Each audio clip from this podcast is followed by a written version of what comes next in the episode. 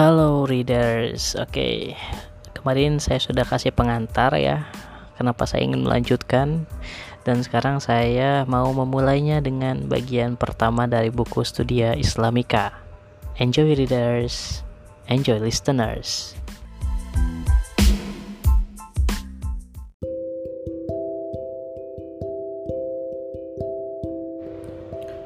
Satu, pendahuluan. Pengetahuan ialah pengenalan yang akrab tentang sesuatu yang berdasarkan pengalaman. Misalnya, pengetahuan tentang kota, sungai, gunung, penduduk, dan lain-lain.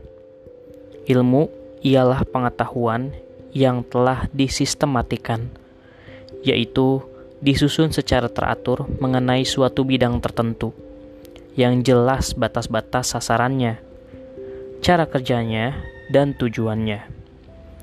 Bila pengetahuan tentang gunung, sungai, kota, penduduk, dan sejarahnya disistematikan, maka jadilah ilmu bumi. Pengetahuan lahir dari pengamatan yang cermat melalui panca indera, baik tanpa maupun dengan pertolongan alat-alat. Pengamatan alam yang dilakukan oleh para pecinta alam yang dikenal dengan sebutan natural philosopher membawa mereka kepada renungan-renungan yang menghasilkan kesimpulan yang spekulatif. Maka wajar bila kesimpulan mereka itu banyak salahnya. Misalnya tentang generasi spontan nih, sebelum Louis Pasteur. Ilmu atau sains tidak cukup hanya dengan pengamatan dan renungan, tetapi menuntut kelengkapan lain, yaitu pengumpulan, pengukuran, dan perhitungan atau pengolahan data. Meningkat dari hal-hal yang khusus kepada suatu kesimpulan yang umum atau kita sebut induksi atau sebaliknya dari yang umum ke yang khusus atau kita sebut deduksi dan berakhir pada kesimpulan yang dapat dipertanggungjawabkan oleh akal atau logika. Sesuatu yang dapat dipertanggungjawabkan oleh akal disebut rasional, rasional. Semua pengamatan harus dicurigai dan harus diuji berulang-ulang oleh beberapa orang di beberapa tempat dengan memperhatikan berbagai kondisi. Kesimpulan dianggap benar bila hasil uji ulang selalu sama. Uji ulang atau eksperimen berlaku terbatas bagi materi saja, sehingga kebenaran ilmu ditunjang oleh atau hanya berlaku bila memenuhi syarat rasional, material, empiris, dan kuantitatif. Akan tetapi, yang disebut ada dalam ilmu ternyata tidak selalu ada dalam arti material. Ilmu atau sains mengaku bahkan menggunakan sesuatu yang hanya ada dalam konsep saja, misalnya berat jenis benda. Gitu ya. Kemudian ternyata bahwa juga tid tidak semua kebenaran yang diakui oleh ilmu harus melalui uji coba ulang. Misalnya kebenaran bahwa seorang anak dilahirkan oleh seorang yang mengaku sebagai ibunya tidak mungkin dibuktikan dengan coba ulang ya selanjutnya ada pula yang tidak mungkin diukur atau dinyatakan secara kuantitatif misalnya cinta, benci, susah, sedih, dan sebangsanya yang menyangkut perasaan. Sedang kesimpulan yang rasional ialah kesimpulan yang metode mengambil kesimpulannya dianggap benar.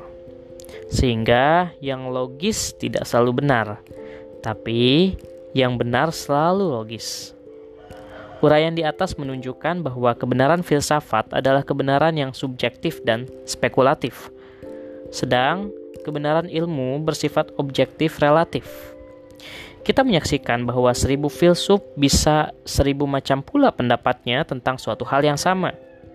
Dan yang hari ini benar menurut ilmu, besok bisa salah juga menurut ilmu. Nah, Ilmu itu jujur. Para ilmuwan yang jujur pasti tidak membatasi kecepatan gerak hanya sampai kecepatan cahaya saja. Betul ya? Tetapi umumnya mereka sengaja membatasi pembicaraannya sampai kecepatan cahaya saja dengan alasan bahwa di luar kecepatan cahaya itu tidak empiris. Jadi ilmuwan mengikatkan diri pada empirisme. Padahal keterikatan atau mengikatkan diri pada suatu isme itu adalah dogma. Sedang dogma tidak ilmiah. Jadi tepat sekali yang dikatakan bahwa oleh Weisskopf ya bahwa ilmu itu mempunyai akar di luar ilmu yaitu yang dikenal dengan nama aksioma. Jadi ilmu ternyata mempunyai dasar yang non ilmiah yaitu kepercayaan dan keyakinan setiap ilmuwan dan masyarakat ilmiah bahwa kebenaran ilmiah yang dianutnya relevan dan esensial. Ilmuwan yang jujur pasti mempunyai sikap yang konsisten, yaitu bila dalam mengakui dalam ilmu mengakui adanya aksioma dan kepercayaan, maka dalam agama pun akan bersifat sama. Jadi baik agama maupun ilmu keduanya dimulai dengan dasar yang sama, yaitu keyakinan akan suatu kebenaran yang dalam bahasa agama disebut iman. Hanya ada satu sumber ilmu, yaitu Tuhan, Allah Subhanahu wa taala. Ilmunya itu disampaikan kepada manusia dalam dua bentuk. Pertama, dalam bentuk yang diwahyukan dan terkumpul dalam kitab suci, dikenal dengan sebutan ayat-ayat tanziliyah. Yang kedua, dalam bentuk yang terpampang, yaitu alam semesta yang mencakup bumi dan segala isinya. Dikenal dengan sebutan ayat-ayat kauniyah. Kebenaran-kebenaran ayat yang tertulis bersifat a priori. Mempelajari ayat-ayat tersebut hukumnya fardu ain, artinya wajib bagi setiap muslim dan muslimat. Kebenaran ayat-ayat kauniyah bersifat a posteriori. Artinya, kebenaran tersebut harus digali, dikaji, dan diteliti terlebih dahulu. Mempelajari ayat-ayat kauniyah hukumnya fardu kifayah, terutama diserahkan kepada ilmuwan dalam bidangnya masing-masing.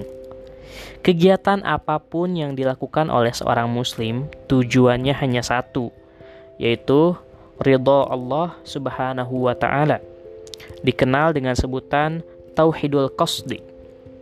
Seperti tercemin pada doa iftitah setiap kali melakukan sholat ya. Sesungguhnya salatku, segala kegiatanku, hidupku dan matiku kupersembahkan hanya kepada Allah Subhanahu wa taala. Maka ilmuwan yang pergi ke masjid untuk bersujud kepadanya dan yang pergi ke laboratorium untuk mengungkapkan sunnahnya keduanya bernilai ibadah. Sarjana-sarjana muslim bertolak dari tauhid dan bertujuan tauhid pula. Maka dalam Islam tidak ada ilmu yang sekuler. Dalam sejarah pun tak pernah ada ilmuwan muslim yang dihukum atas nama agama karena kegiatan atau dalil-dalil ilmiahnya. Jihad berarti sungguh-sungguh. Baik dan us dalam usaha memahami kitab suci maupun dalam usaha memahami ayat-ayat kauniyah. Asal saja kegiatan-kegiatan itu dilandasi niat karena Allah Subhanahu wa taala, maka bernilai ibadah di sisinya. Karena itu, ilmuwan muslim yang mati di gunung, di lembah, di dasar laut atau di laboratorium dalam kegiatannya mengungkapkan ayat-ayat Allah atau dalam usahanya mengetahui sunnah-sunnahnya, maka dia itu mati syahid. Ilmuwan muslim yang berhasil usahanya baik dalam bidang pemahaman ayat-ayat tanziliyah maupun ayat-ayat kauniyah diwajibkan mengkomunikasikannya kepada yang lain, terutama kepada sesama muslim, baik secara lisan maupun dengan tulisan. Yang memenuhi kewajiban ini memperoleh kebahagiaan atau keuntungan ukhrawi seperti yang disabdakan oleh Nabi Muhammad sallallahu alaihi wasallam. Allahumma shalli wa sallim wa barik alaihi tinta seorang ilmuwan lebih mulia dari seorang syahid. Semangat menggali kebenaran ayat-ayat kauniyah dan semangat mempelajari ayat-ayat tanziliyah inilah yang kini telah mati atau hilang. Sehingga umat Islam kurang berperan dalam percaturan kehidupan. Semangat tersebut harus dihidupkan kembali bila umat Islam ingin cemerlang seperti cemerlangnya umat Islam pada abad-abad permulaan. Insya Allah